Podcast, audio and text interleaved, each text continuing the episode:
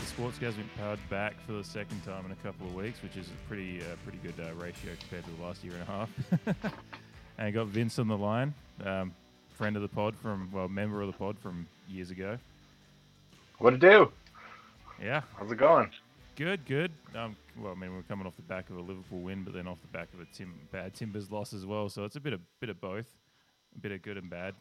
So, you know, we've said over all the years that that's kind of how the weekends feel when they play on the same weekend. It's they never can both win. Maybe they both lose, but yeah. they never both ever win. So yeah, no, the, yeah, there you go. There's the cat. yeah, yeah. No, they're both both losing things. Not not something that we're uh, not not strangers to, but both winning on the same weekend is a lot more rare. Uh, I'd say yep. I'd say I can't even remember the last time it happened. So, but um, probably towards the end of last year actually, because both were on a good run. But yeah. We can start on the Timbers. Um, you've obviously got your finger on the pulse a lot more there than I do over here on the upside down. So. yeah, uh, a rough one this weekend.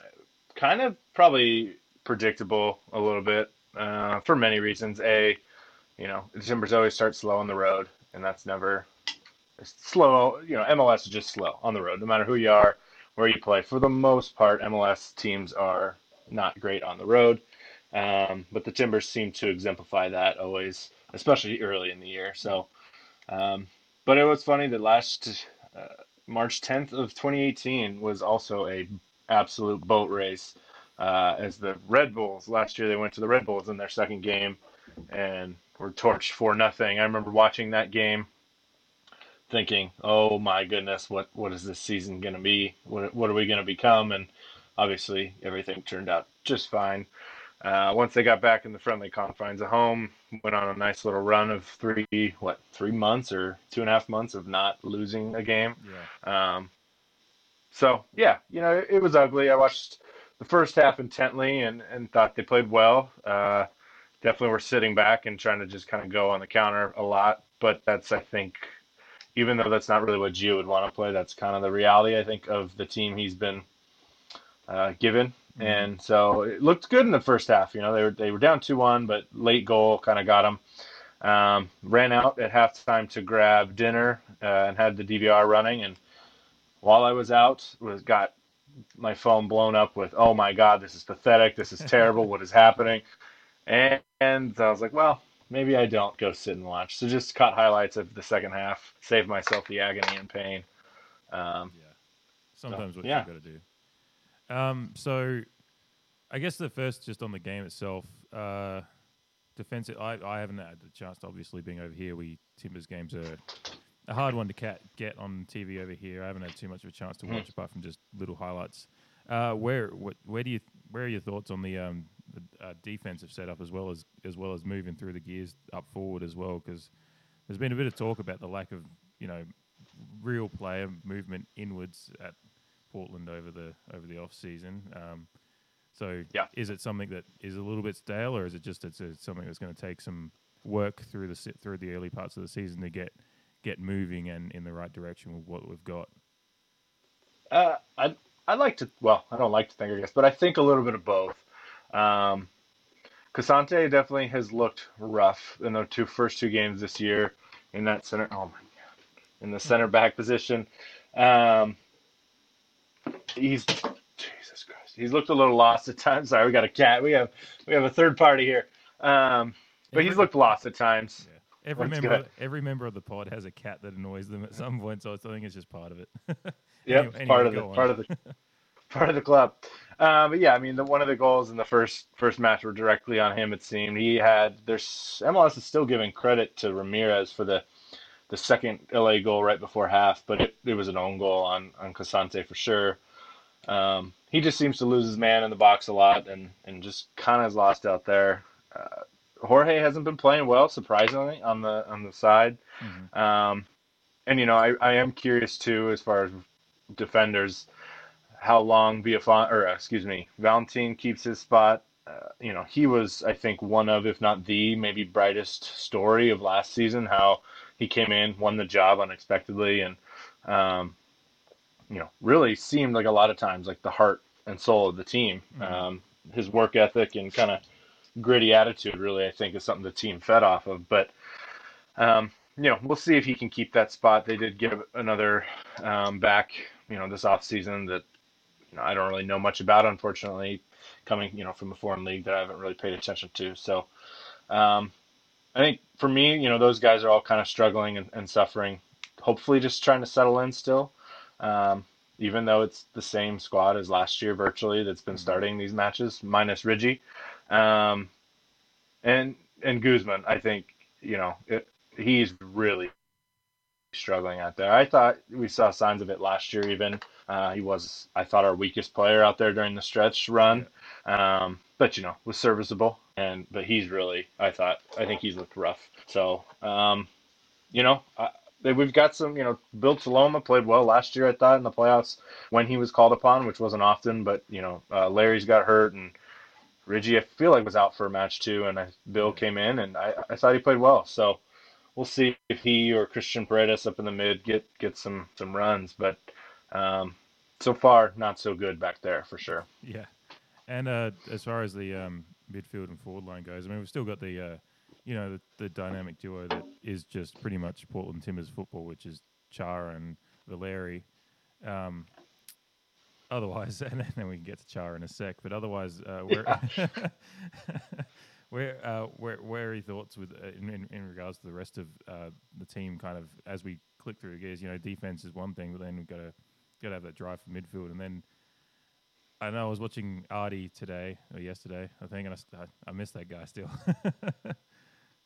Yeah, you know, it's funny. A couple things there. Like Adi is interesting. I know when he first left last season, um, you know, it was weird because Armenteros was there playing well, and then he kind of fell off. Mm-hmm. And then all of a sudden in the USL for Cincinnati, Adi had a few, at least one that I remember very memorable. Um, but he had a couple goals that had us all like, oh no, like, what, what did we let go of? But mm-hmm. um, I've already kind of seen some rumblings in preseason and and whatnot of people like, oh, there's the Adi we knew and, and loved, kind of lazy and offsides a lot and, and whatever. But uh, as far as this team, you know, I always found it really interesting uh, that the big push this offseason seemed like they wanted a DP striker. Mm-hmm. They were going to go out and reportedly spend $10 million on a striker, which is, if you're a Timbers fan, is great to hear, in my opinion, that like – you know, the fear I think is as the league grows, we get teams like Atlanta who are, have money and are doing it well and going out and buying great players. That we don't want to fall behind. We don't want to, you know, become a big club league and we're just all of a sudden the little Portland team that that has a good season here and there, but most part isn't very good. Mm-hmm. A la maybe the Blazers. um, you know, that's what we don't want to be. We're we're kind of in a spot right now, like last two years, the the Timbers have had a share of the Western Conference in some way. Whether last year they won the the you know postseason Western Conference. The year before they were Western Conference regular season champs. So, mm. um, you know, we want to keep that form going. Hopefully, as long as at least as long as we have the Diegos. But, anyways, after that tangent, uh, I was surprised they were going after a DP of that caliber at least because of uh, Ebobisse up there and a couple of the other mm. kids they have on T two that seem to be able to put the put the ball in the net. Um, I thought it was great to see him get a goal. Uh, the you know the lone goal took a boot to the face to get it. Um, but it was good. I hope that I hope that kind of you know he played really well in the in the playoffs last year until the final. Um, so hopefully you know he can get some of that form form back. And then I think really this year though the the team will live and die. Obviously the Diegos are what they are. They're they're you know they are the pulse of this team and will be as long as they're here. But I think they're going to live and die. The sex the success will hinge on Blanco. Um, he's looked spectacular from what I've seen um, in the first two matches. He, you know, it was the difference I think in the, the playoff run last year. Uh, he's just a dynamic player. He's a bit of an asshole out there, which you like to see too. Yeah. Uh, one of the guys that I think you hate. Seattle fan, I hate Blanco, um, but just like Alonso for them for all those years, and now yeah. Minnesota is killing it. Um, so yeah, I think I think they're okay there. Really, I mean, some some obviously some mid work is, you know, I think there's still some positions to be won mm. in the midfield, but um, we'll see if if Ebobisse can step up, and if not, it sounds like maybe around April May, they are going to in fact pull the trigger, and at least they think, and try to try to buy someone as a as a ten uh, or a DP up there. So we'll we'll see. he's going to have his window to to prove himself, though. I think. Yeah, I mean that's the thing, uh, especially with such a long.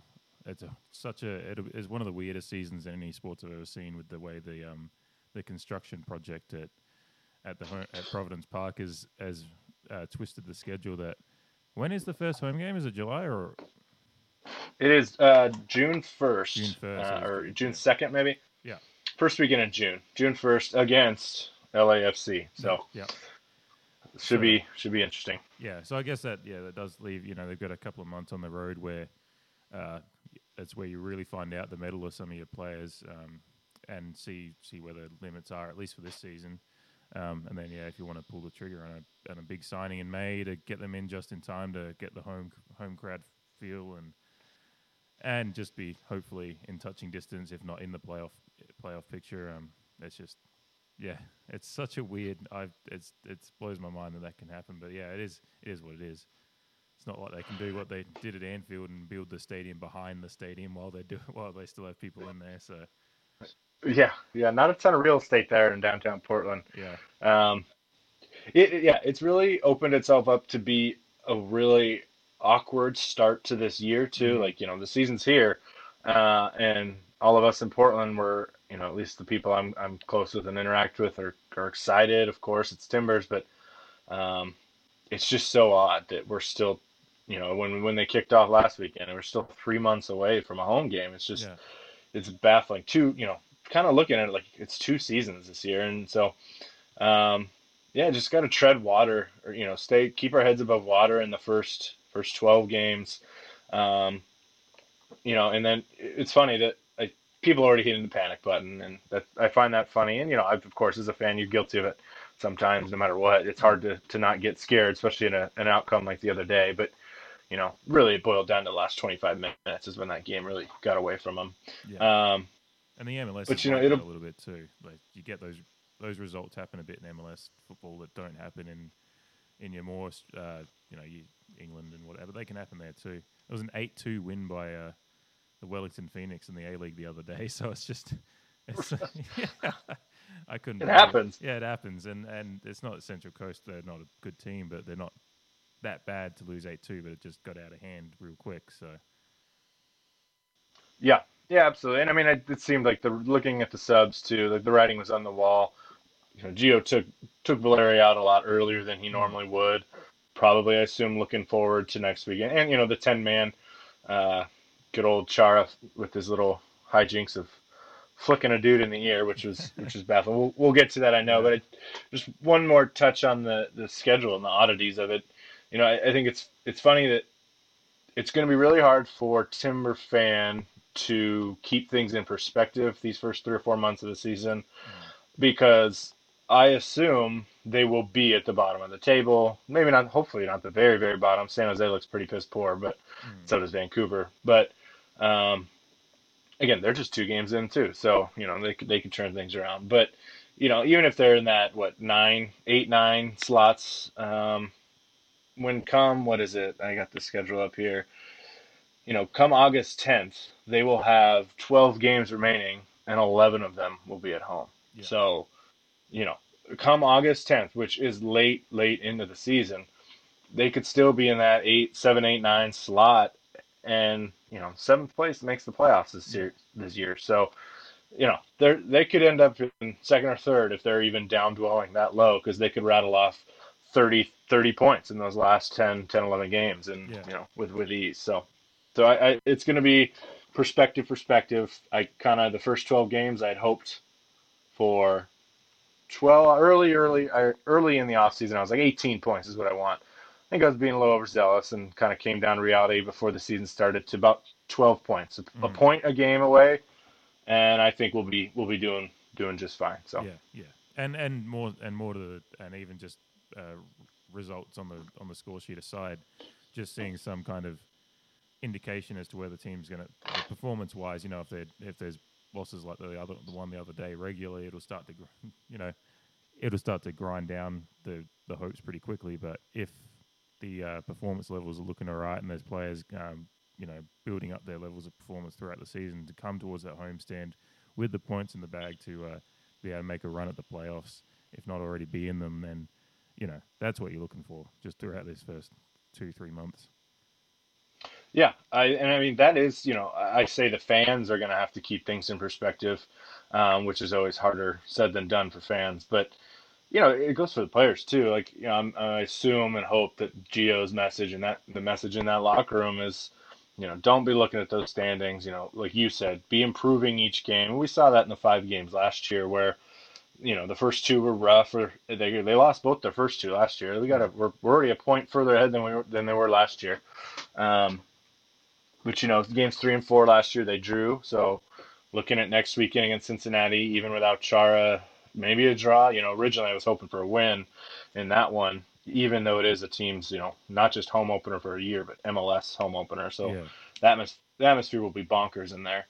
Um, so it will be tough, but you know, maybe get a point out of that. Um, but last year they really looked like they were progressing. You felt good about games three and four getting that point, and then games five, game five, which last year was their last home or road road game of their little stretch, was a win in the bag with eight. You know, in the 80th minute they were up two one on Orlando, mm. and it just came crashing down and they lost. Yeah. And that was I remember that one now. That was horrible. But like you like you just said, like there was things I thought, at least as a fan, to take away from that yeah. game. They looked good. They had the game in hand, and they just they let it slip away, as they tend to do as Timbers. Mm-hmm. Um, so yeah, like you, have nailed it. They just got to keep kind of. We want to see those glimmers of okay, this team is good. They may not be getting the points, pulling mm-hmm. all three points, or even one point often, but if if they're scoring and, and improving on defense and look like okay, once we get in the confines at home, maybe maybe they'll be all right. Then then I think things will be just fine. Yeah, yeah. Um, moving forward, like uh, more league wide now. Uh, you had notes on uh, on players players coming to the MLS and such from our my, my chat with Shay last week. Um, you brought up yeah, yeah. That was that was you. And, I think that was you in a text that brought up the point because me and Shay were like, oh, we wonder who wonder who we would hate, and you you brought up through text that uh, or on Twitter about Ramos, which I, I very much agreed with. Yeah, if you know, there's a lot of guys that you watch and don't like, and maybe over in Europe, especially you know, maybe Man U guys or whatever. But I think you'd learn to embrace most of them if they came to the Timbers. Like, um, but that's that's a guy where I just yeah I couldn't get behind it. I'm, he's a fantastic defender. Don't don't get me wrong. So I'm sure it would make them a great team or at least a back line. But ugh, gross. But I saw a great. Yeah. There was actually a great meme the other day. It was a picture of a whale and um, this is why the podcast is rate, uh, rated explicit on iTunes, by the way, because what I'm about to say is not for kids listening. Um, so it was basically a picture of a whale, and it, and it said, um, the caption said, uh, the, I think it was a blue whale or something like that. It said a blue, a full-grown blue whale, female blue whale's vagina can fit five to six grown men inside it, which makes it just the second biggest cunt in the world compared to Sergio Ramos. that's that's very. I mean, that, that should be taken as fact. I think. Yeah. Right. That's what I that's what I took it as. I thought it was Wikipedia, but you know. uh, yeah, no, I, I agreed, but um, I kind of I can't remember what the tangent was. Oh yeah, your notes on regarding MLS future because I guess that's probably something that's every year that we watch MLS as fans, we're also there's a greater interest in the wide like you know the wider Premier League to me is whatever it is what it is, but the MLS is growing every year. So us as fans, we're watching our Timbers, but then we're um we're also watching the growth of the league, the new teams coming in, seeing how they're being supported. Uh, there's always news about another new team coming in every year at the moment because that's just where the league's going at the moment. It's fi- trying to find that that peak of wherever its teams, you know, however many it ends up being. Um, so you know, we've got I mean Cincinnati, where where their home opener this week. Uh, where where are you at at the growth of the league at the moment? Um, feeling hopeful, feeling like it's got a got to stop somewhere. You know, I'm, it's, it's, probably my biggest concern is that they, they don't go too much too quick. But the last probably decade, I think they've done the right thing. Yeah, you know, it's been. I've had mixed emotions about it as it's happened, and I don't think anyone that's a Timbers fan can be too hardline stance of like, uh, you know, expansion is awful because at the end of the day, the Timbers were an expansion team. Granted, they were in before. I believe they were the 18th or 19th club. So they mm-hmm. were in before that magic number of 20 that, that kind of seems to be the global number. Um, but you know, I, it's been interesting. I the, the new teams that have come in are supported really well and really mm-hmm. great. And I like to, to think that they've taken you know, they were on the outside looking in for long enough, watching teams like the Timbers, watching fan bases like the Timbers Army, um, and you know, to an extent, like, I, you know, honestly, Seattle too. Like, I would, you know, I don't want to give them credit, but they do deserve credit. They're a good fan base. Mm. I wish they were in a smaller stadium. I think that gets watered down because of the stadium they're in. Um, yeah. But you know, LA, that atmosphere they've gotten there, that nice, that new stadium is is really nice. Uh, the Minnesota team seems to really back. They don't get a lot of love nationally uh, yet. They're they're looking good so far this year, so maybe that'll come. But their fan base is really great as as far as the supporters culture goes too. They they really align with like the army a lot, which you know I'm biased towards. Um, and then you know obviously you can't can't mention expansion teams and and success without Atlanta. Um, and what they've done both in the fan base, mm. off the field, selling out that stadium time to time. It's 70,000 people, like, you know, outdrawing the Falcons in certain games, which is just baffling to think about. Mm. Um, and then on the pitch, obviously, you know, obviously they won last year. They're some of their fans. One of my notes from last week from listening to you guys talk was Atlanta spoiled question mark because I see, you know, not just the kind of trickle through of like Atlanta uh, you know, talking heads from through Twitter, but also some of the national guys kind of making fun of their fan base about like they're already like, oh my god, is this coach the right guy? Are we going to be mm-hmm. all right without Almiron? And uh, it's just like you know, hey, they're kind of focusing on Champions League at this point. So you're you're juggling a few things. It's the first few weeks of MLS. I, I think you'll be all right with a loss and a draw. Um, but yeah, it's just funny. They're I don't want to see that. Don't get ahead of your skis, guys. You got to get things going. Be patient. Things will be just fine. I think that pity, no pity, as I call him, uh, Martinez down there. They got, uh, you know, they're just they're just plugging back in, and, and you had mentioned the the foreign old foreign guys. I think LAFC and Atlanta are a perfect example of you don't have to do that. Get these old European guys that are kind of on the back half. Like they're they're going like the Timbers I think have and tried to do at least through like South and Central America, uh, Mexico, you know, and and it seems like that's a great we're a great stepping stone. Like I think we need to to look at the MLS as a sellers league. Hopefully, get some of these kids from again South Central South and Central America and Mexico, and try to see if you know we can start selling them like Atlanta did. And and you know yeah. now they're just going to turn that money into into more good players, more young players. So.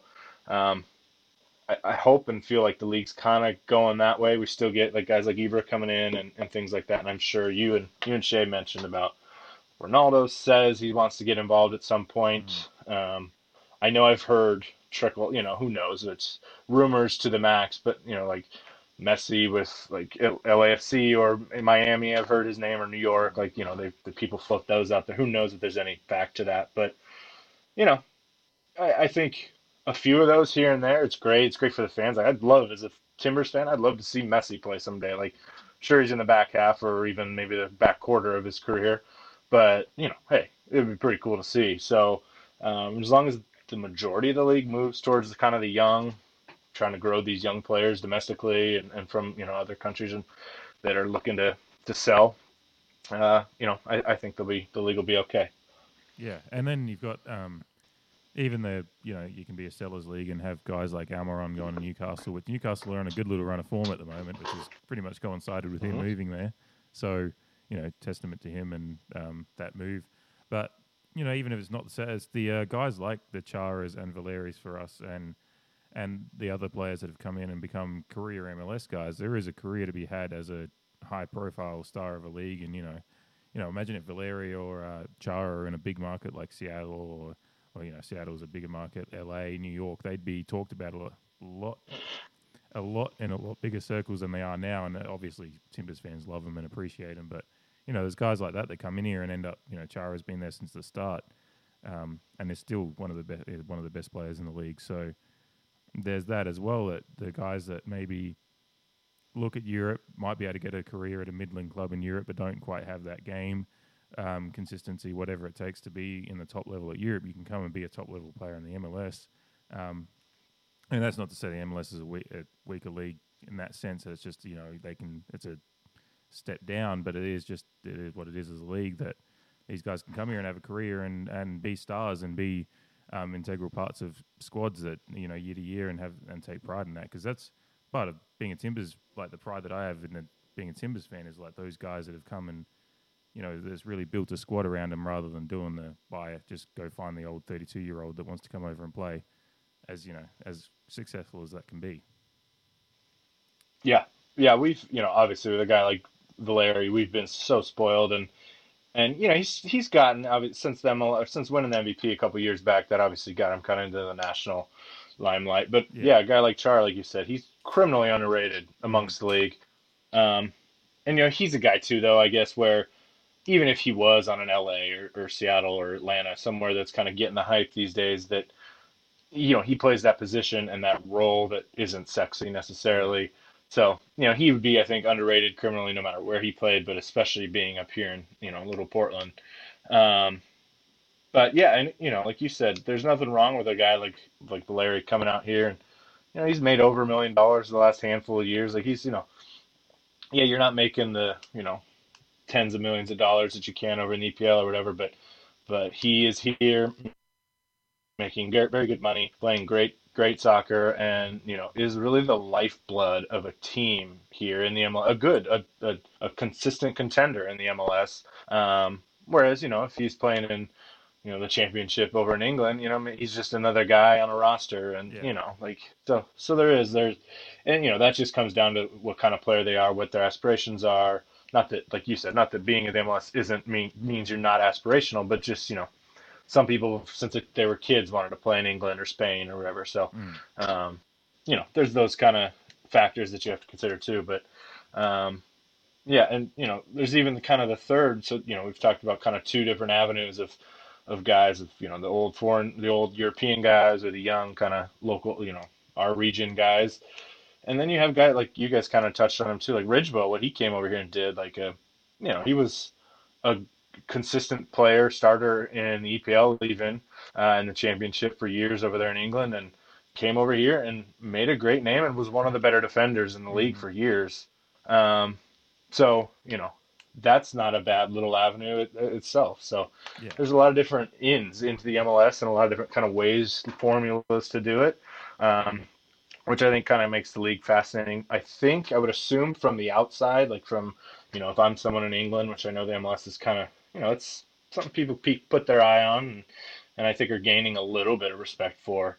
Um, but it's got to be interesting to kind of see how this, you know, it's funny enough, it's a melting pot of soccer, uh, yeah. just like our, you know, the country is the melting pot of, of humans. So, yeah. Um, yeah, it's it's a fun league to follow, and um, hopefully they don't expand too much. I think what they're 28 slated now, right? Do they have because there's yeah. three more in the wings. Yeah, so there's Miami, Austin, Nashville, I think coming in. Yeah. Um, yeah, I think they'll get to. I reckon 30. They must be looking at 30 as a number because that, like I said last week, that gets them in line with um, other leagues in in the US and whether that's what they want to be yep. as far as have that kind of market share, or whatever market share that'll give them, um, and then just that competitiveness and the you know fan bases beyond that, then you know, then you start can start talking about pro- promotion relegation, which is a whole other thing. But um, yeah, I, I I'm pretty hopeful of where it's going because the, the the whole thing with the old NSL or whatever it was, that NSL was Australia.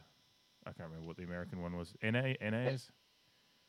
NASL, yeah. I think USL. There's PDSL. Yeah. There's been a lot. So yeah, they they kind of went. You know, they they started their league and tried to expand probably too quick and didn't really think about it, and it fell apart. But what they're doing now seems to be very structured, very organized. Um, they seem to be trying to pick their pick where they're going really carefully, and and, and it's worked. Every team that's come in so far that I've more or less has been pretty pretty success, successful. So you know, yeah, yeah. If it ain't broke, don't fix it. So. Yeah, it will be interesting what they try to take it to. I do agree. I think 30 is the number. Um, and then I, th- I think, you know, in my opinion, and I, you know, I'm just some guy, but in my opinion, you know, I think they get to 30, and then I would love to see the MLS focus on really building up what is now the USL, that mm. second division. Um, because I I think there is a place in this country for promotion relegation, but I we're nowhere near it. Um, it's going to happen organically. Like you see, there's a lot of cities, these USL cities like Tulsa, like Roughnecks, whatever. They're they're have a great little fan base. Sacramento here in, in, in the West Coast, like mm-hmm. there's plenty of these teams that have great followings. That's where Cincinnati's coming from. There's plenty of these teams that have great followings, but it, it's just going to have to happen organically. I think they're going to have to really grow and push for the USL to be be a thing. Yeah. Try to get get some contracts for them. You know, television here.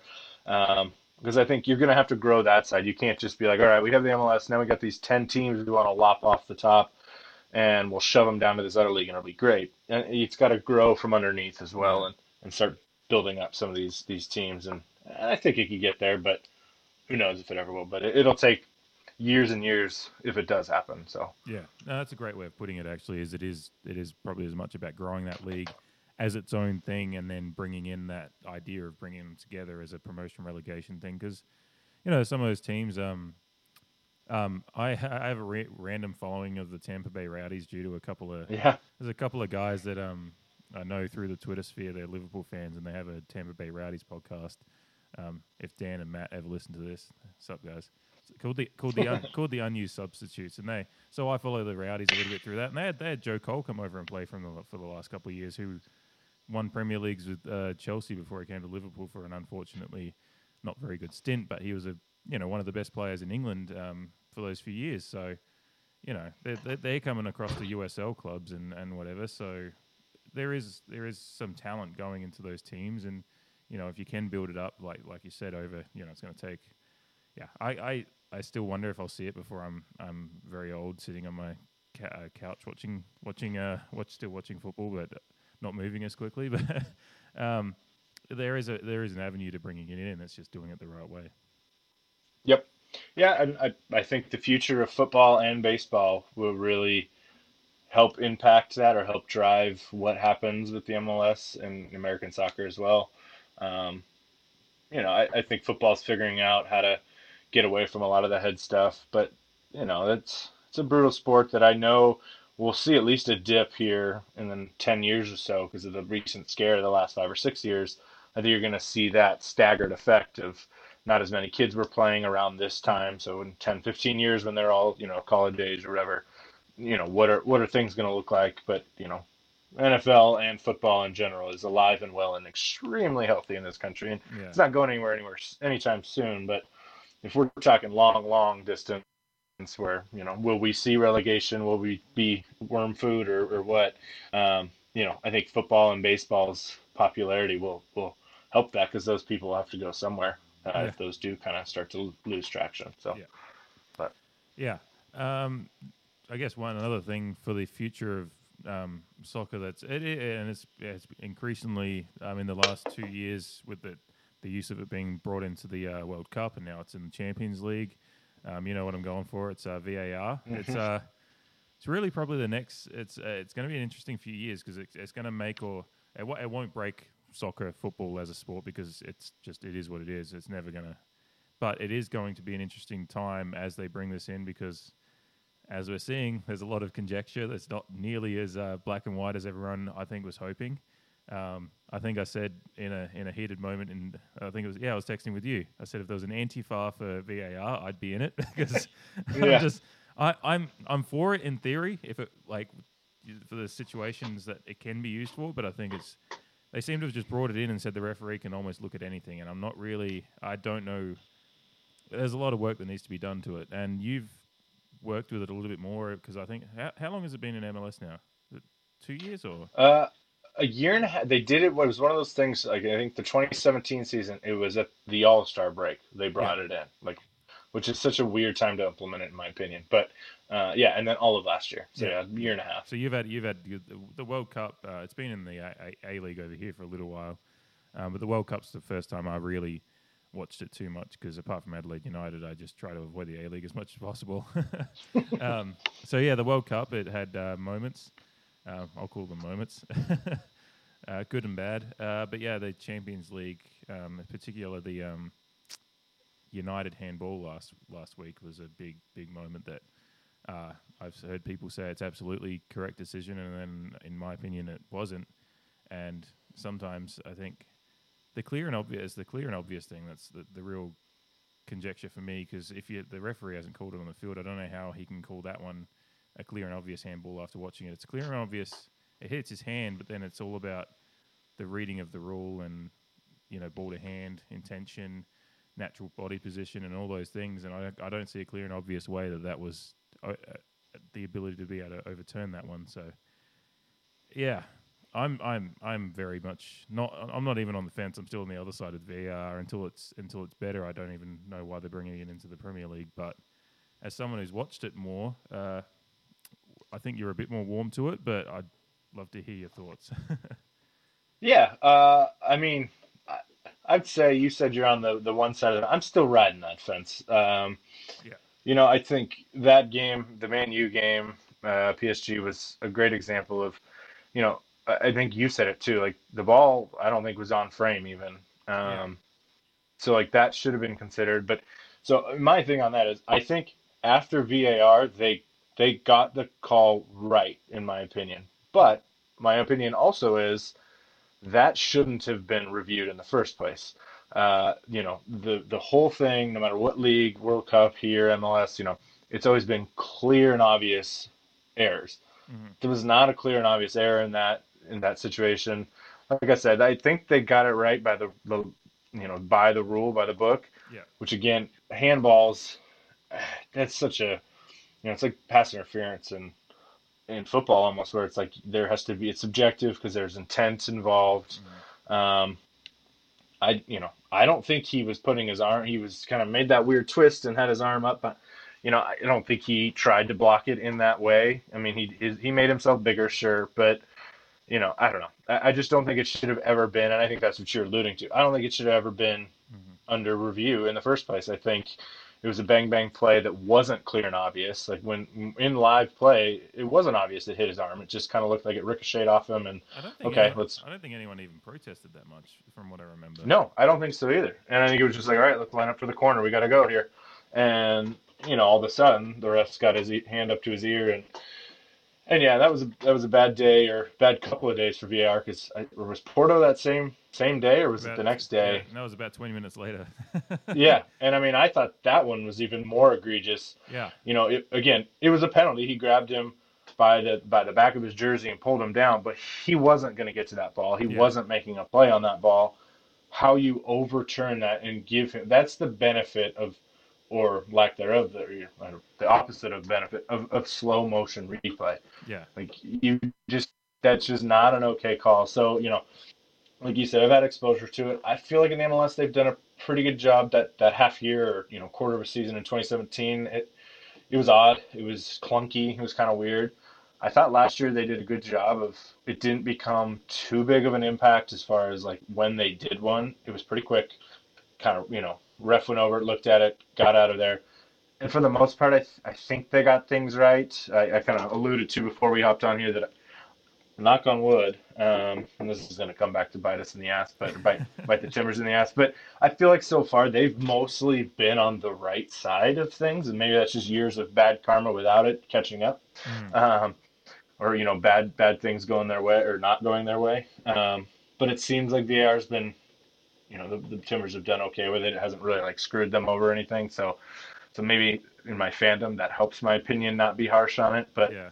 but it's a, it's had some black eyes on the world scale in Champions League and, and World Cup. So um, I like the idea of it, but the really like you know how college football has like the the fourth official or the, the, the referee upstairs that buzzes down basically. Um, you know those guys they're the ones buzzing the referees here in the MLS or, or in Champions League. I think they really need to be trained just as much as the referees do. Of okay, like yeah, sure, maybe you see something, but was it blatantly mm-hmm. missed? Did the referee really have his head up his ass, or was it just like bang bang play that could have gone either way? And those are not things we should be reviewing. So yeah, and that's um yeah the thing yeah that handball obviously, and then that uh, that's what's hard about that one in the Porto Roma game. It was yeah, it was Roma. Um, mm-hmm. It's absolutely a penalty by the action because you're pulling at the shirt in the box and yep. and preventing him going forward. But the the referee didn't call it at the time, and then on slow motion replay, you clearly see he's not going to get to the ball. So it's it's still subjective. Like he's saying, "Oh yeah, no, I missed that one. I probably should have given a penalty for it." But then he's he's like you know a couple like a meter or two away from actually poking it in the net. So even if he hadn't been pulled, it would have just gone out for a corner, or yeah, it would have been no, it would have been a goal kick because I think it was a, flat, a cross flushed across the box. So mm-hmm. it's just uh, it's replacing one kind of mistake with another one because then you just you, you it's just so convoluted, it's so tricky, it doesn't make any sense, and um, I. I love goal line technology. That's just that's come in and just been so perfect because it's there's no there's no mm-hmm. conjecture over that. It's like Hawk, uh, Hawkeye or whatever in tennis. You know, no one argues with it. They just accept that the technology works, and until we have a reason not to believe it. But every goal, uh, goal or non-goal I've seen with the replays with the goal and technology, it's just it's you can see why they've called it that way, because mm-hmm. they have the views of the ball uh, on the line as well. So things like that, you know, goals that are clearly scored from offside, uh, uh, a handball where he's like the guy standing in front of the line and it hits his hand way out from his body. There's black and white, but then there's all these other ones that yeah, like you say, clear and obvious. That's the whole point of this technology, and they're changing calls that are uh, at best vague. Uh, mm-hmm. So, yeah. The other one I wanted to bring up was uh, the one very fresh in memory. The you so you said you didn't watch the second half, but did you see the Chara ear flick? I assume you probably. Yeah. Oh yeah. Oh, you you texted. Seen it. I think you texted it to me as well. Um.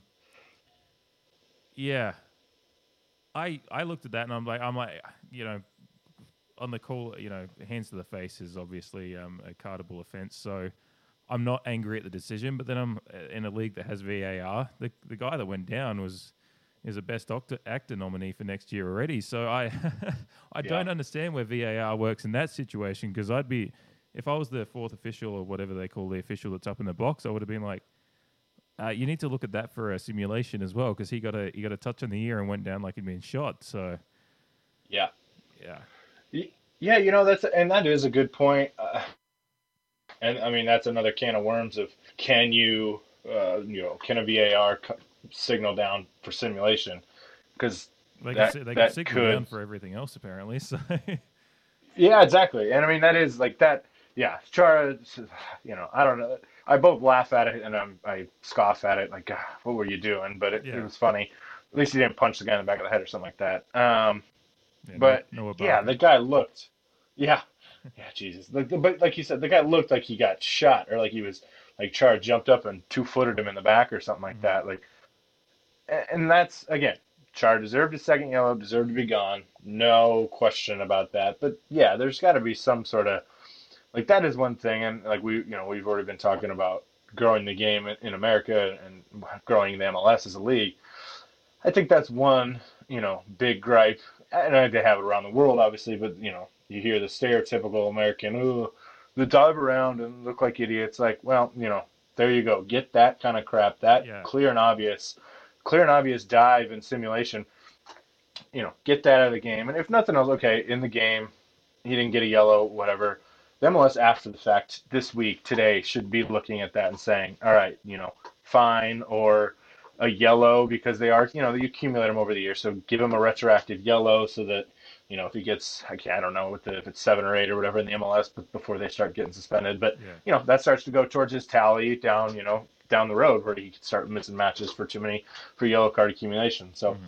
yeah, I mean that that is a perfect example of, you know, something's got to be you know, there's so much of that where it's just guys act like they were shot or have been, you know, hit with a baseball bat, and it's like, dude, you got flicked in the ear, which was both hilarious and anchoring, like I said. But yeah, um, and the fact is, yeah, I, it's his reaction that actually brought the yellow too. It's not just um, if he just turned around like a normal bloke would, like a guy flicks your ear.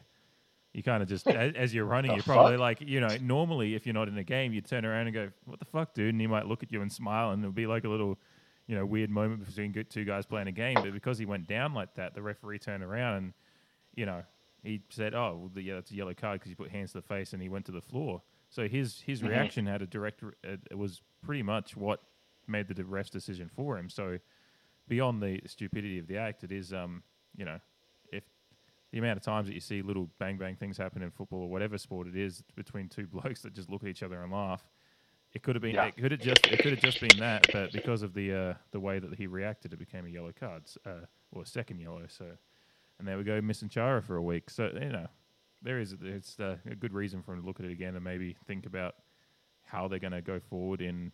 You know, but that, that's not just an MLS thing; that's a worldwide football thing because simulation is still a major issue for it. And yeah, I think Chase in that group chat, you know, he said there was someone random in the bar that he was watching some game at, whether it was the Arsenal one, I don't know, saying just just complaining about them acting, saying they were the best actors. So yeah, it it is a thing for the casual fan and those that like to scoff at the game still that we need to get rid of. But yeah, yeah.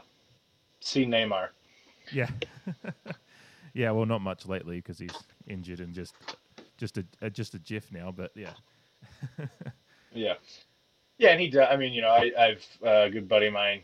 Uh, you know, obviously Andy Andrew yeah. uh, is a big PSG fan. Got got the chance to go over and see them play in person, and you know, we always talk about Neymar about you know he's such a phenomenal player, and you know, Andrew's point is he simulates a lot, but he does get fouled a lot, and he does. Like people, yeah. you know, he's so quick and good that he does get fouled a lot. But the overselling, the consistent, the World Cup was just, you know, he's always been that way, and he's it's fine. You know, it is what it is. But the World Cup was embarrassing. Like he he embarrassed himself. I thought that he was literally rolling barrel rolls across the field, and there were some pretty good memes and gifs that came out of that for sure. But I think there was um, even a brief Neymar challenge that never really took off, but there was people just doing yeah. the rolls around their, their front lawns or whatever. So yeah, yeah. Uh, but yeah, it does put a black eye, and you know, obviously, world world football is not worried about what Americans' opinions are on it or anything like that. So that is what it is. But domestically, it is a, a facet of the game, you know, along with the time wasting. I think that is just things that that turn people off. Um, but there's also other things that people claim turn them off, and in this country at least, that that I scoff at. I, I think I tweeted about it recently. Of you know, I get these people, oh, soccer's boring, and you know, I don't, I don't know how you watch that. It's one one, zero zero. It's just like, then you see the the the passion, both domestically, we've got plenty of it here, but then around the world, like it's just like how like you're in the wrong, buddy. Like it's not, yeah. it's I'm not the wrong one here. Like this game is something the world loves and, and brings people and communities together, um, mostly in positive ways, I think. So, uh, you know, I'm I'm happy to be on the right side of that one because it just still baffles me when people have that take on on soccer here. Yeah, well, my my come back to that is you know you watch a mid-season NFL game that finishes 20, 20 to seven, and so mm-hmm. that's you know in theory two two touchdowns and a couple of field goals, and the other team scores a touchdown. Essentially, that's a two one or three one win maybe, but you don't even count the yeah. field goals. So, you know, uh, and you know the Super Bowl, as much as I enjoyed it, and when we, we, won't, we won't do much football on this pod, but I'll just say it, like it was uh, out, outside of Pats fans, it was everyone seemed to think it was a boring game because people want high scoring. So, you know, it can happen in every sport. Uh, basketball is just a sport that's designed around scoring, um, but you can still get the just shit basketball games that just as shit, shit scoring and not much talent on, on display. So, whereas you can get a zero-zero draw in a you know a Liverpool versus City match or whatever, um, that can be as enthralling as anything if they if they play football and just get unlucky in the scoring. So, you know, it's just it takes a you know not to beat up on anyone's intelligence, but if you just if you base, if you're making that compare saying oh one one draw is boring, um, without actually having watched much football, then you're just not you're you're coming at it from a completely uneducated point of view. So yeah, is what it is. Ironically, a lot of the people I feel like that I run into or know personally that have that opinion love baseball. Yeah. and I and I and I just like it just stammers me. Like what? Like how? Okay, okay. Like you know, and I like baseball. I, I don't want to hate on baseball or anything. And yeah, no, we both we both we both have loved baseball and enjoy watching the games. We've been to games, so you know, it's not that we. Yeah, yeah, we just live baseball especially. It's yeah. great. Yeah. But man, paint drying. yeah, well, at least that's why that's why it's a good beer drinking sport. So. Yes. Yeah peanuts and beer, and hopefully sun. Yeah, yeah, absolutely. Although for my white body, like the sun, sometimes I can I can take it or leave it. I enjoy the sun. I enjoy looking at the sun shining on the field while I'm in the shade of the right side of the stands. yeah, there you go. That's pretty much. There it. you go. Um, si- slightly segueing, I was about I was going to say the uh, Neymar diving and mention the Liverpool game against them, but that's in the past anyway. But just um, on to Liverpool. I don't know where like, mm-hmm. Yeah, the title. Well, I mean, we we wrapped. We pretty me and Shay pretty much talked about it, but um, mm-hmm. yeah, the title race. I don't know where your thoughts are on it. Where you're thinking yeah, hopeful. Just just kind of just feeling it is what it is, or yeah, you know, it's it's funny now. It's almost like in as long as you don't draw them, as long as Liverpool doesn't draw them, in all these different, you know, the FA Cup, rooting for Man City and all these other cups, and yeah, rooting yeah. for tie. Like we want draws in the FA Cup. I want, you know, I want extra time in all of Man City's uh, knockout stages of, of Champions League because um, I do. I think, as much as I hate to say it, I I think that's the kind of stuff that's going to have to contribute um, to Liverpool getting over the hump. Um, you know, you uh, you and Shay broke it down really well. I thought about kind of the, the, the places left on both teams' schedules to drop points and. Mm. Um, you know, all things considered, things going according to plan, there's not a lot, in theory, a lot of places for either team to really drop points. Uh, Shay pointed out the the Man U and Chelsea back to back in four days. Hopefully, also sandwiched around some other um, tournament play there. Uh, yeah, I think that's the, the really the point to uh, for for Man City to drop points, and you know they just seem the other weekend or this past weekend kind of they they ended up getting away from uh, was it Wolves? No, who did they play this last weekend? Oh, they ended up kind of City. It was Watford. Yeah, I think. Yeah, yeah. Watford. There was, there was Wolves. Watford. Like, yeah, Get there was, some, there was some contention around some of those decisions as well. Like there's a lot of uh, you know rumors around. Oh, not rumors, just uh, just Liverpool fans on Twitter just saying it's a conspiracy. But you know, it, it's just it's just Premier League being Premier League. Really, it's just there is inconsistent decisions. So it is what it is. Um, yep. Yeah, and I mean, I was upset about about the first goal that Man City got. I, I didn't think it was it should have been a goal, and it kind of broke. It was the straw that broke the camel's back in that yeah. game, and all of a sudden, all of a sudden, it was three nothing. Shit. Um, but you know, these other games, last couple weeks, they're playing these what we would consider lower teams, if you will, and you know they're just winning one 0 and it's like they know they're better than everyone else, and they're just doing what they have to and storing the rest. So, you know, uh, does, I'm not going to say that Liverpool is out of it, but that's not even remotely close to true. Um, you know, they get on a little bit of a tear like they were right right before the holiday break and all that. Like, you know, there's no reason they couldn't dare I say, win out or only drop maybe two or three points total the rest of the way. Um, and I don't think it's unrealistic to think Man City will drop four, five points maybe. Um, just got to kind of hope hope for that. Uh, but th- it also is, you know, Man City could reel off, rattle out the rest perfect. But it is ridiculous, and you you touched on the season that Liverpool's having, and if they do come second, um, which you know, again, I'm not willing to say that, that anything concrete there, but it's just amazing that the team with what one one loss. I mean, yeah, they've got a few too many draws, but one loss so far this year um, may not win at all, and may end up with you know low 90s in points and yeah. not win the Premier League. It's just it's one of those things where it's going to be a brutally tough pill to swallow, but at the same time, you know, like you guys mentioned, I mean, this especially they, they you know they still have i was actually i jotted down the quad when you guys were talking because they're still alive for that and then you, you guys touched on it anyways. Yeah. Um but you know they're alive for for everything. Um the only thing i will say is i have to say if, if i'm a man city owner uh, and you know fan even maybe if i had to pick one or the other i have to imagine they want champions league over over the premier league this year Absolutely. like they Absolutely. that's that's a global launcher for them um, and I think you touched probably on that puts them into that stratosphere with the, the top four or five clubs of traditional clubs in, in the Premier League. So, mm-hmm. you know, you know, if it takes something like that, or not that they're going to give it up or give it away on purpose. No, no, there's no reason I think or believe that. But you know, if if some if some bounces go Liverpool's way and they keep keeping the great form they've been in, um, you know, anything could happen. Like you said, those two draws were not bad draws. Away draws against bitter rivals, like you know, it's if I'm if I'm a Portland fan, I want to see a draw in Seattle. That's that's great. A win's yeah. a cherry on top, of course, but a draw away at Seattle or away at LAFC, let's say, like hell yeah, I'll take that. So, um, yeah, they just got to keep the head down, keep doing what they're doing, and and uh, yeah, we'll see. Yeah. No, what do you? There was a tweet from uh, just a friend of mine on Twitter the other day.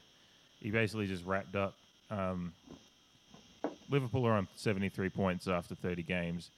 Uh, so we wrapped up the last decade of where that would put them. So in 08, 08 09, we'd be five points clear.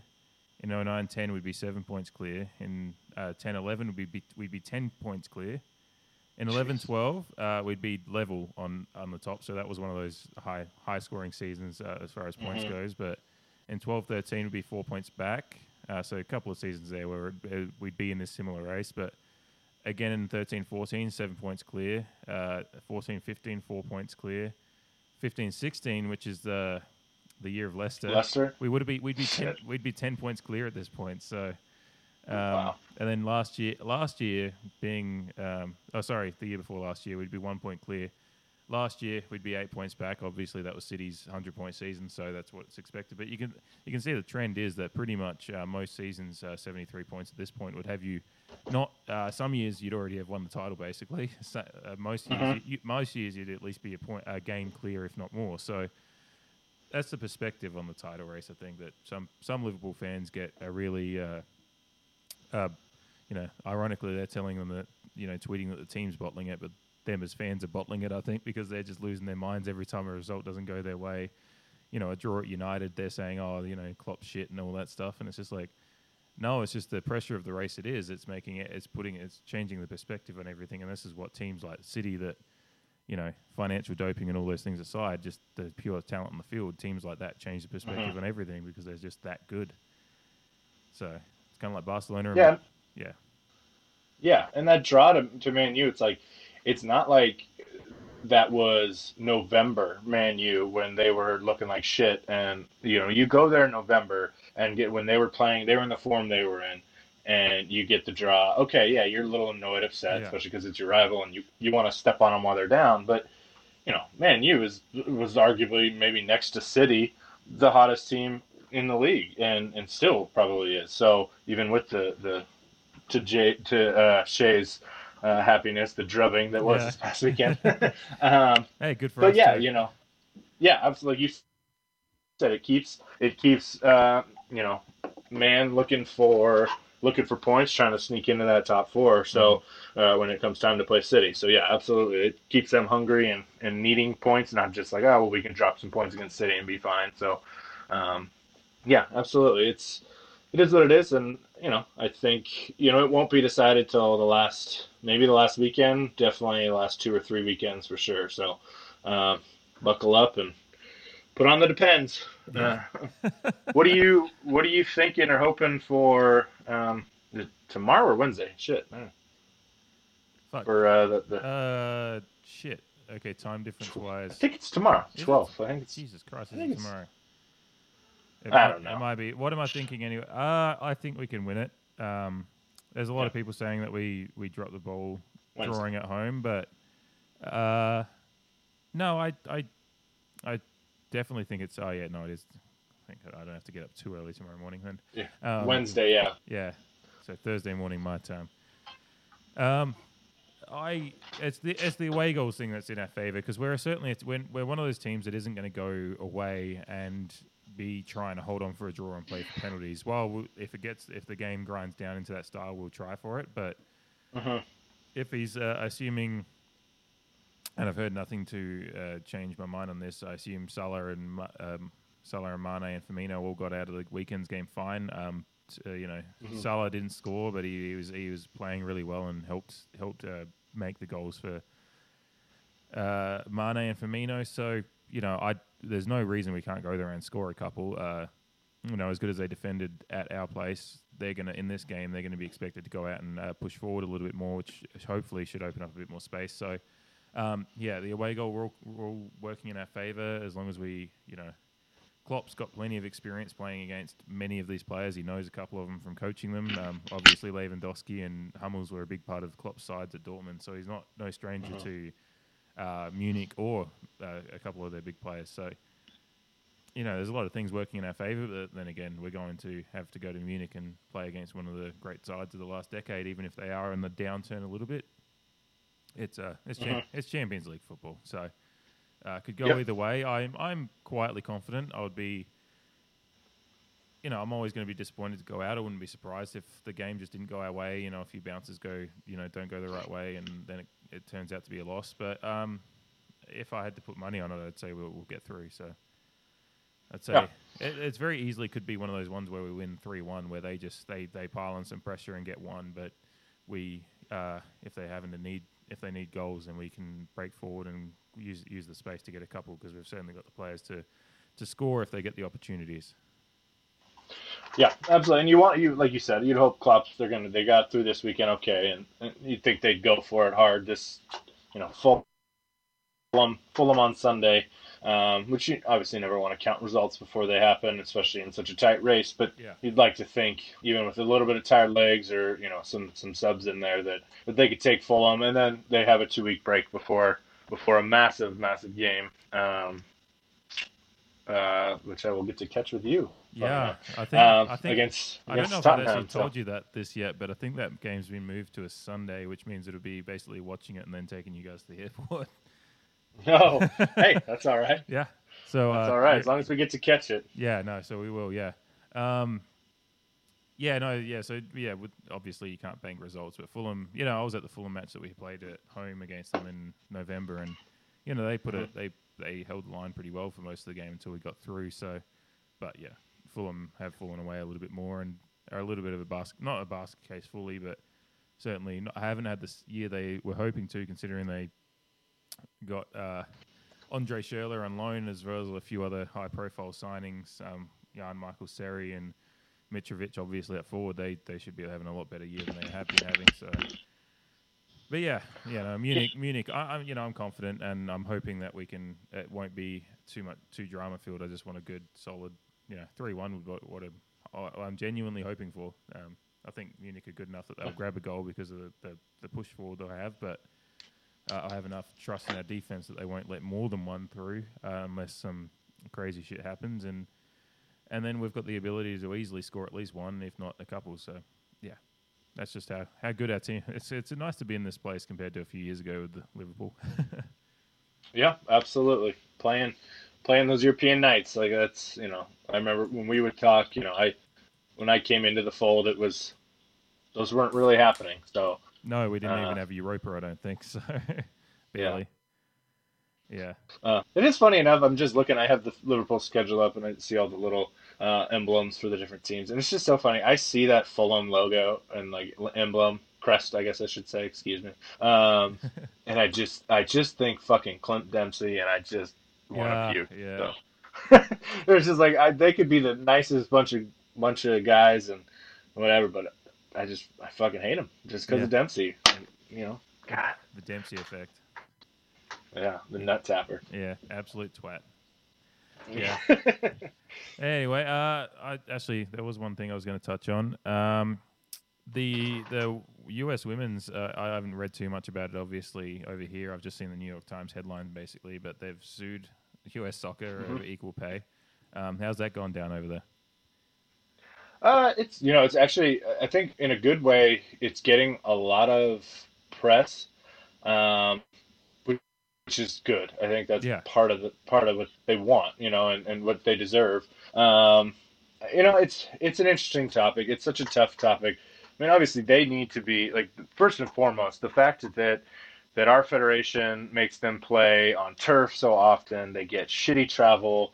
Um, you know they're treated like a second class team in a lot of ways in that sense mm-hmm. is complete horseshit and you know they are carrying the torch of US soccer right now and they need to be recognized for what for what they accomplish and and be treated as such it, it's ridiculous um, you know the whole the, the the actual direct pay thing is a tough can of worms i think to tackle um, just because of the stark difference in revenues, which is shitty. Like I, I mean, Brittany and I had this discussion the other night, and um, you know, it's it's not fair that that's what it's based on, and that's what it has to be based on. But you know, the Men's World Cup, I think they say in Qatar, Qatar, whatever, it's going to be six billion dollars in revenue, and and this summer's Women's World Cup is going to be like 120 million, you know, dollar revenue, and yeah, you know, so that alone, it makes it tough to say that they eat that like payouts. Now, now pay. You know, I don't know the pay structure for U.S. soccer well enough to be able to comment on how and when, like in friendlies, U.S. friendlies, like how the pay structure works and all that. Um, yeah, there's no reason to believe that that our women shouldn't be earning way more than they earn now. There's there's no doubt about that because they are, like I said, they're the ones carrying the torch right now. Yeah. Um, but when we start to talk about you know World Cup, I know one of the big highlights is that um, the men getting knocked out by Belgium and whatever was that you know two two World Cup cycles ago. 2014. Um, yeah, you know they got as a team they got eight million to split, and the women winning last year or last World Cup cycle got two million to split as a team. So you know, twenty five percent of what the men got to get knocked out in the round of sixteen. Yeah. You know, and so just off the cuff, that looks and sounds atrocious, and it is. It's it's it's shitty, and I it, I it shouldn't be that way. But you know, I guess I can see why. Again, just the pay, direct pay like tournament payouts things are the way they are because of the revenue that's generated, like the mass, like what 120, 120 million versus six billion. That's like, like three or four, like three percent or what? I don't know. So you know, it's, it's just crazy, and and I think that right there speaks larger to society uh, as a whole, which could be a whole probably podcast of its own. But Yeah.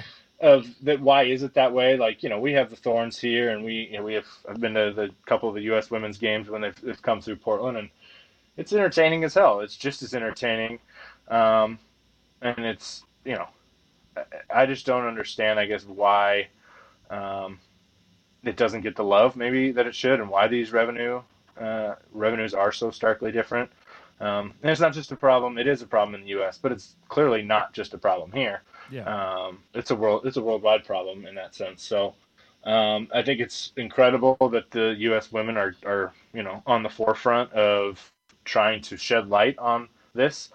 And I don't know what's going to happen with the lawsuit, obviously, and what USA Soccer will do. Hopefully, they do right. If nothing else, like I said, the conditions they have to play in, the the, the different conditions that they get served for, for lodging and for, for food and for travel is just ridiculous what what they have to deal with compared to to what the men you know get chauffeured around to, to get their asses kicked or not even qualify so you know yeah. if nothing else that has to change and is you know I, I would support uh, some sort of boycott if that doesn't change honestly um, and by that I mean by our, our women um, I mean, that's the So, thing. it's it's you know, in- yeah. interesting timing with it going into a World Cup year too, which might be because they're Yeah. hoping that uh, some resolution. Well, just be, being that they're in the World Cup, they're obviously one of the one of the perennial favourites. Um, Uh-huh. Every time a World Cup comes around, uh, I, I obviously have my hopes with Australia. As I said this morning in the group chat, the only good thing in Australian Yeah. football at the moment is our women. Um, mhm. so and and it's very similar. Samesies. It's very similar here too. That uh, the Australian men's team is uh, hasn't. I mean, it's never. We've never had any great hopes in them because we're such a you know small nation in, in the football world. Mhm. But in 2006, we had a pretty good team with uh, many a lot of our players playing Premier League and whatever. But well, since then it's been shit. but you know, our women are you know. You know, the Thorns have three three uh, Australian internationals that are very important players. Um, um, Sam Kerr's the MVP in both the American Soccer League and the Australian Soccer League this year. Um, I think That's she's crazy. I think she's the all-time leading scorer in both now already, and she's Mhm. only 24, 25. Um, interesting side note: I never picked this up um, at all, and I don't know how I didn't. Her brother is a uh, champ- champion as Aussie rules footballer as well. really Yeah, yeah, no, his name's Daniel. His name's Daniel Kerr. I remember looking at looking at her name one day. I was like, oh, she's from Western Australia. She must be. Maybe she's related to Daniel. Oh shit, it's her brother, obviously. so, um, good good sporting pedigree here. Won a grand final and I think you came close to winning the MVP or equivalent of it in the AFL. But yeah, so you know, Australian Australian women's football is in a very similar position where it's actually you know, a lot of the attention still focused on what the men are going to do to fix everything, but then a lot more focus should be on actually how good the women are doing because they're just fantastic. So um, they just won the Cup of Nations here by you know goal difference in three games of nine to one, I think, or something like that, or nine to two maybe. But you know they were just killing it. So yeah, lots of talent, deserve a lot more Yep. recognition, and um, yeah, I don't know what the pay. the- Obviously, the pay structure here, here is, I assume, a lot uh, very different as well. And you know whether the U.S. women are, you know, doing it not just for them, but there's probably, you know, if, depending on how that one goes, it'll be a change that'll flow through the world of women's football as well. Yeah, absolutely. And I think you know, I think the timing is is not accidental and is smart to yeah. to have this topic popping up. You know, two or three months before uh, before the, the, you know hopefully all the you know soccer world's eyes are on on the women in France. Mm-hmm. um, because you know it is like people you know it's not an easy question to answer just again because of the revenue stuff but you know some revenue sharing needs to be explored things like that. Um, and just nothing else like get people aware of how damn good these women are and how you know special talent they are. Like you know like we've talked about in this it's already hard enough to get people in this country to watch soccer yeah. let alone women's soccer unfortunately but you know the thing of it is is it's it's just as entertaining to watch and you know these girls are, are crazy it, yeah it just reminds me of the women's basketball team for, for oregon here too it's the same like some of the things these girls do, it's just it's just amazing. Kick yeah. my ass, that's for damn sure. Like up and down the field forty times. So, um, oh yeah, I'm sitting. Yeah, I think behind me right now while I pod. Um, yeah, there's Andrea's golden boot and her uh, best and fairest for her team last year, and she's got her uh, oh yeah division player of the year for the whole whole league uh, in the bedroom by on a nightstand is where that one lives. Um, so yeah, my That's own awesome. my own wife, whenever we go out for a kickabout, just absolutely rips me apart. I, I twisted, I twisted my bad ankle. She steps on my ankle. She just, just, she just tears me apart, and I just end up on the floor sweating and just like, yeah, no, you're good at this, and I'm terrible. so yeah, exactly. you know, it's not just a, you know, the, you know, they're genuinely talented and deserve to be. Re- a lot of the stars in the women's football deserve to be recognised as much as the men's because. Um, as, and when you put the conditions into play as well, what they have to deal with to get to that level, um, you know, not to not to say the men are babied, but you know, Cristiano Ronaldo hasn't had to worry about a thing since since he since he came onto the scene. You know, whereas the star women players still, no matter how good they are, how star you know how how much their profile in their own sport is as high as it can be, they're still not getting anywhere near the treatment of you know, you know, uh, gold gold dusted pathways that Cristiano Ronaldo metaphorically walks yeah. on every day he he lives. So, you know, it is uh, something that probably needs to be uh, and, not even just outside of outside of football and sports. You know, the whole world is is going through this change, hopefully for the better. Yeah. In respect yeah. to women and the way they they um, their equal role they deserve in, in society and work and, and sports and wherever else it is. So, yeah, it'll be something that we'll probably keep an eye on as we pod for the next few months as to how it goes, leading in both to the Women's World Cup, which Andrea has finally said she wants to come on the pod to actually talk about that.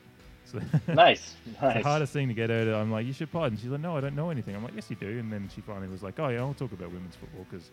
I was gonna say she's the expert, the resident expert there. Shit. Oh yeah, she she That's bought she, she, bought them. She went to most of Adelaide United's women's games this year. Um, um mm-hmm. yeah, no, she got right into it. Had a good little American playing for him this year too.